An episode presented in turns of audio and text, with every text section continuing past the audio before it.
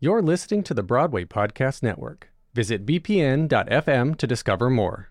It is Ryan here, and I have a question for you. What do you do when you win?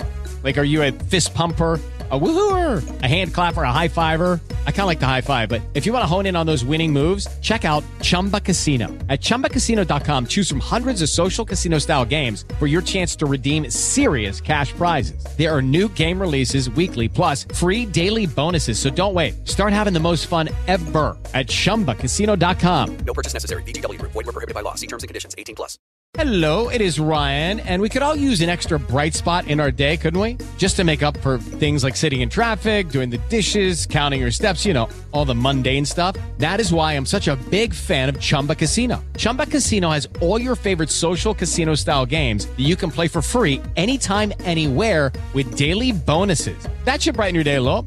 Actually, a lot. So sign up now at chumbacasino.com. That's chumbacasino.com. No purchase necessary. VGW Group. Void were prohibited by law. See terms and conditions. 18 plus.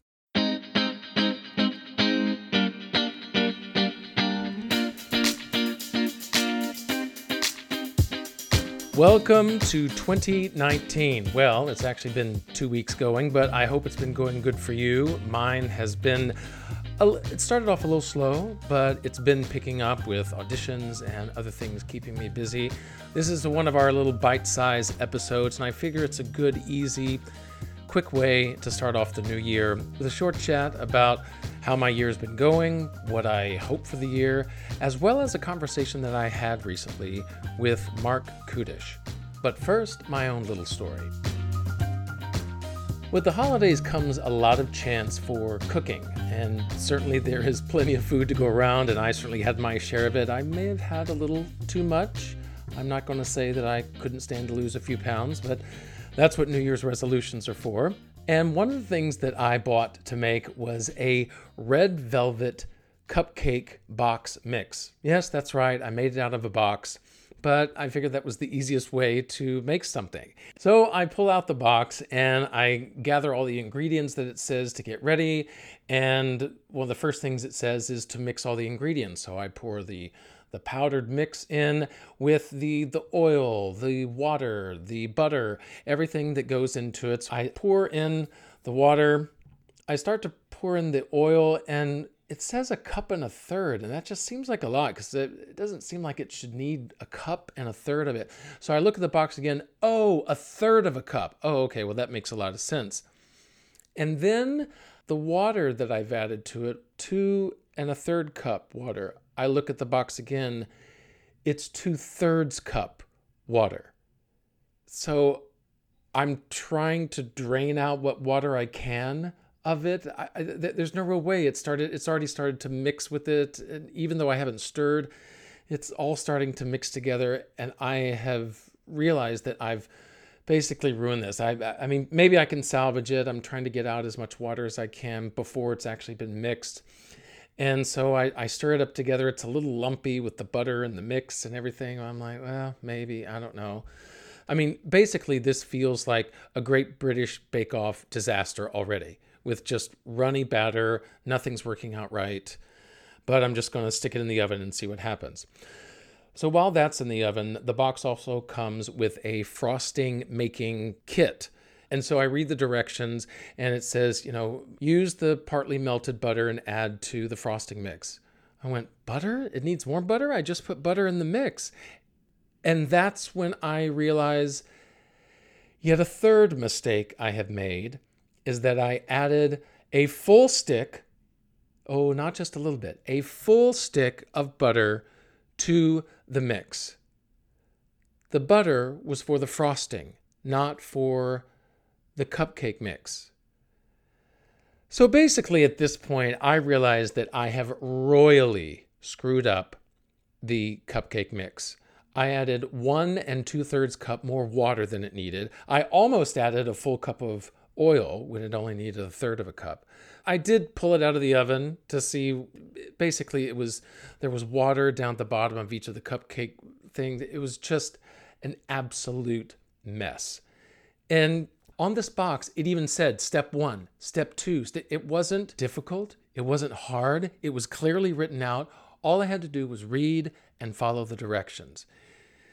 And somehow I even messed that up. So, needless to say, no red velvet cupcakes. Fortunately, I still have the frosting mix, so I can make that at some time if I want to do that. But, ugh, I was absolutely frustrated with myself. Have, have you ever done this? Have you ever like messed up a recipe, a clear cut recipe, so much that it's not even usable? I did take a tiny bite of it. Ugh, it was a mess. It was absolute mess. Now, I made other recipes during the holidays that did not turn out that badly. This was just a one off, but it was a stark reminder of how I get distracted, how I get hurried, how I just want to like get to the end and get it in the oven rather than take the time to go step by step and make it right. Now, it definitely reminded me how I do that sometimes with my career. I try to hurry along. I try to, okay, well, I just need to get to the next show. So I just kind of barrel on through this audition or that audition and just like, okay, well, I, I just need to get hired again. So I, am my focus is on the next show, on getting hired rather than, well, right now, my job is to audition.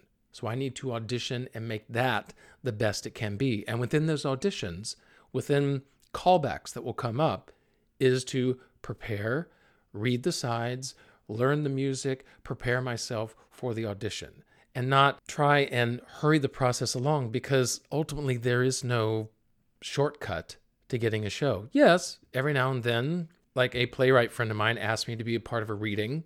So, yes, that will happen sometimes where you can be a part of a project and not have auditioned, but 99% of the time we get work through auditioning. And so this red velvet cupcake fiasco was was just a case in point of slowing down, reading the directions, and getting it right. A couple of months ago at the Only Make Believe Gala, they had an after party after the, the big show that, that went on where performers from Broadway performed and entertained the audience.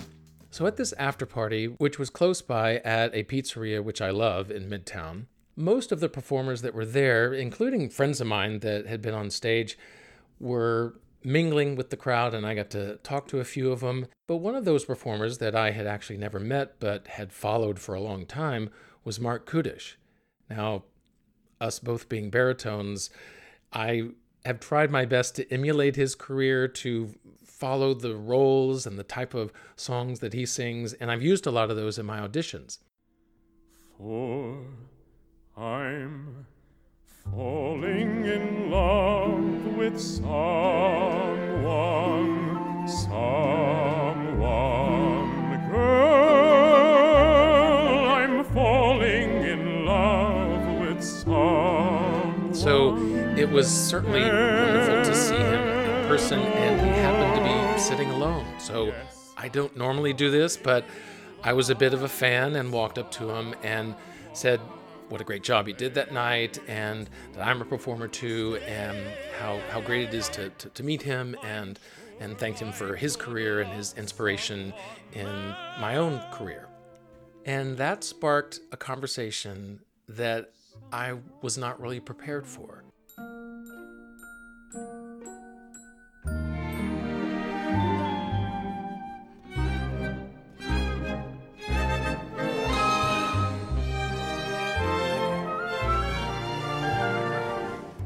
And what I thought would be a short, hi, how are you, nice to meet you, move on, turned into about 15 minutes of us just talking about the business. He, he did most of the talking. I presented a few questions or just comments, but, but he did most of the talking. And what our conversation centered around was the idea of making it. I confess that, you know, that's why I moved here. I've been here 10 years, still haven't made it yet, and I'm still going for it. And, you know, someone like him is a career I'd, I'd love to have. And he, I think he understood what I was saying, but at the same time, dismissed that as that shouldn't be your goal. You know, no one should have my career or anyone else's, they should have their own career. He was very insightful in the fact that he talked about his own experiences with Broadway with making it from the outside looking in, he is someone who has made it. He is someone who has reached the level I would like to get. But as he explained, he is still looking for roles, looking for shows, looking for that which spurs him on creatively, that which motivates him as an actor. He shared a story that just that day, he had been offered something by a producer that would have been in his wheelhouse, easy. He could have rolled out of bed and done it any day of the week. But he turned it down because he wanted to do some other project that was going to stimulate him more, that was that was darker, that was had just more meat to it. He explained that that's really what keeps him going. It's not Broadway, it's not the allure of this fame or anything that, that is associated with the, the Great White Way he actually opened up and shared that he didn't start out as a singer, and he certainly didn't start out as wanting to do Broadway. Broadway was never a thought to him, it wasn't an idea.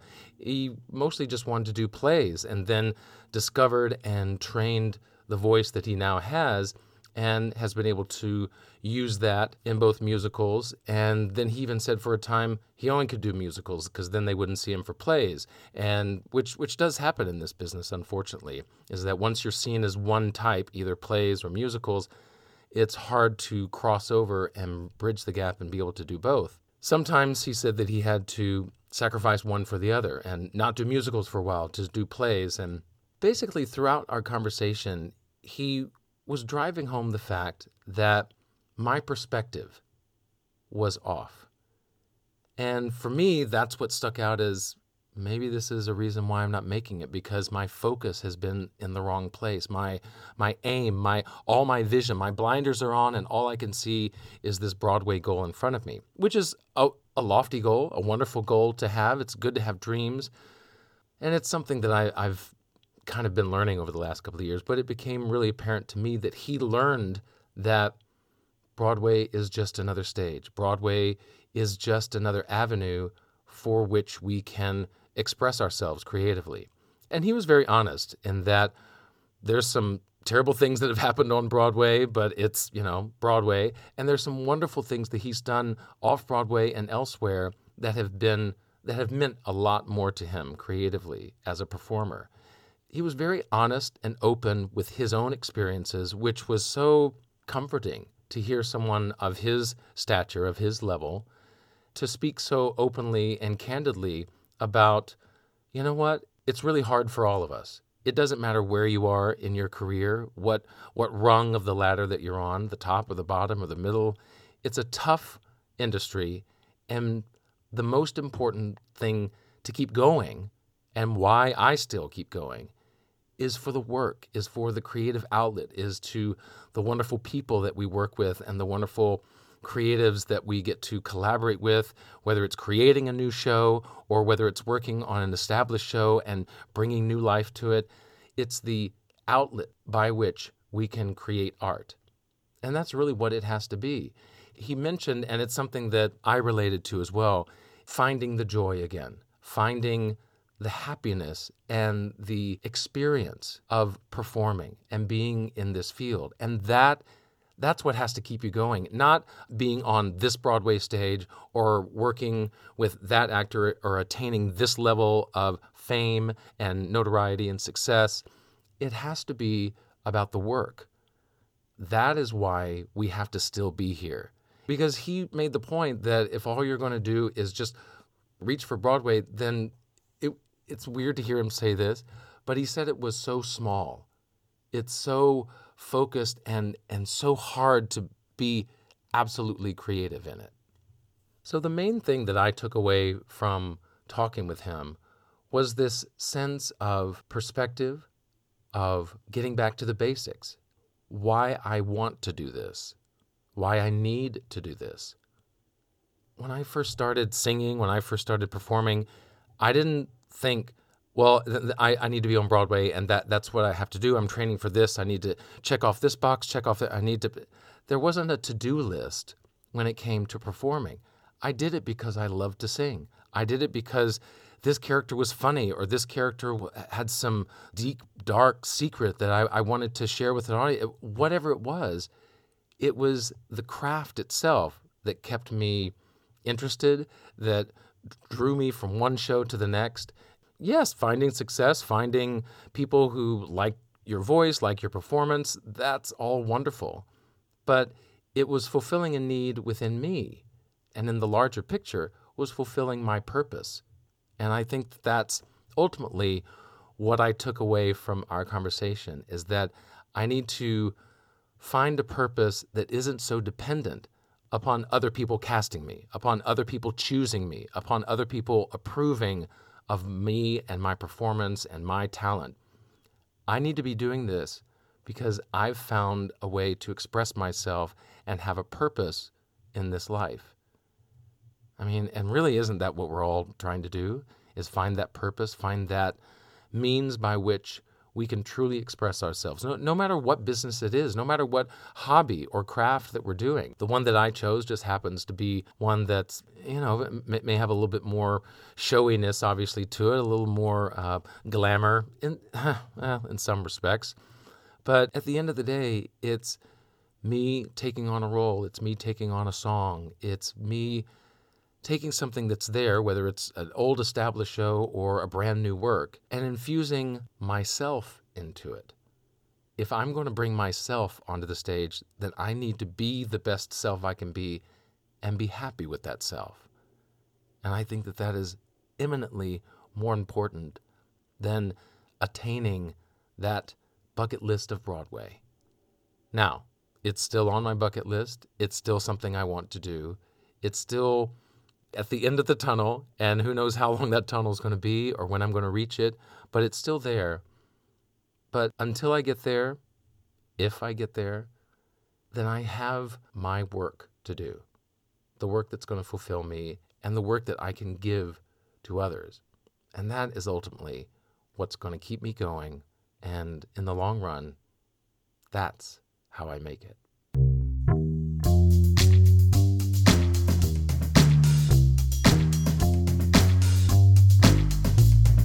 Now, it would certainly be great to have Marc Kudisch on the show, so I will continue to work on that. But in the meantime, I have some great guests coming up in the next few episodes, and I think this is going to be a great start off to the new year. I'm going to be bringing back Ryan McPhee, who was here last year for our Tony Awards episodes, and he and I are going to sit down and chat about the season so far on Broadway, shows that have closed, as far as what's coming up in the spring and maybe some early Tony Awards buzz. And I'm also going to be bringing on some friends of mine, both from those that I've worked with as well as friends that I have known for so long that have a lot to share about the business. And it's going to be a great time of also collaborating with other podcasters, friends of mine who are in the business doing what I'm doing. And so we'll get a chance to not only talk about the business itself and about acting and performing, but also podcasting and what it's like to share these stories with people like you. So I am really looking forward to the next few weeks and months of episodes. To find out about everything that's going to be coming up, please follow on whyillnevermakeit.com. There you can listen to all the latest episodes. You can also go to the blog. That's right, that is something else that we're starting it's going to be some tidbits of my own reflections, my own thoughts about motivations and ways to, to keep going, you know, why I'm still here, but also a chance for you to contribute and write your own why I'll never make it stories, your own inspirations about what it is that motivates you and keeps you going in this career. We've already had Megan Carver, who is a longtime listener and is such a great supporter of the podcast. She's already contributed one blog, so I look forward to more of you sharing your own stories. In the meantime, thank you for joining me on this little bite sized episode. Keep making it, and I'll see you next time.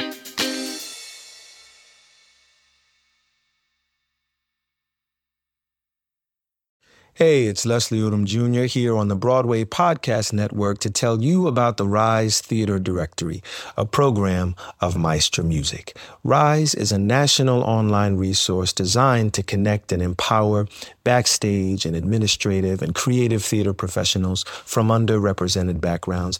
If you work or aspire to work in the theater community, this can help you find your next project. And if you hire theater professionals, search the Rise Theater Directory to find your next team. Create your profile now and get more information by visiting risetheatre.org. That's theater with an R E R I S E T H E A T R E dot org because only together we rise. Hi, y'all. This is Kristin Chenoweth. Hi, I'm Gloria Estefan. This is Sara Bareilles. Hi, I'm Patti LuPone. This is Lin Manuel Miranda. You're listening to the Broadway Podcast Network.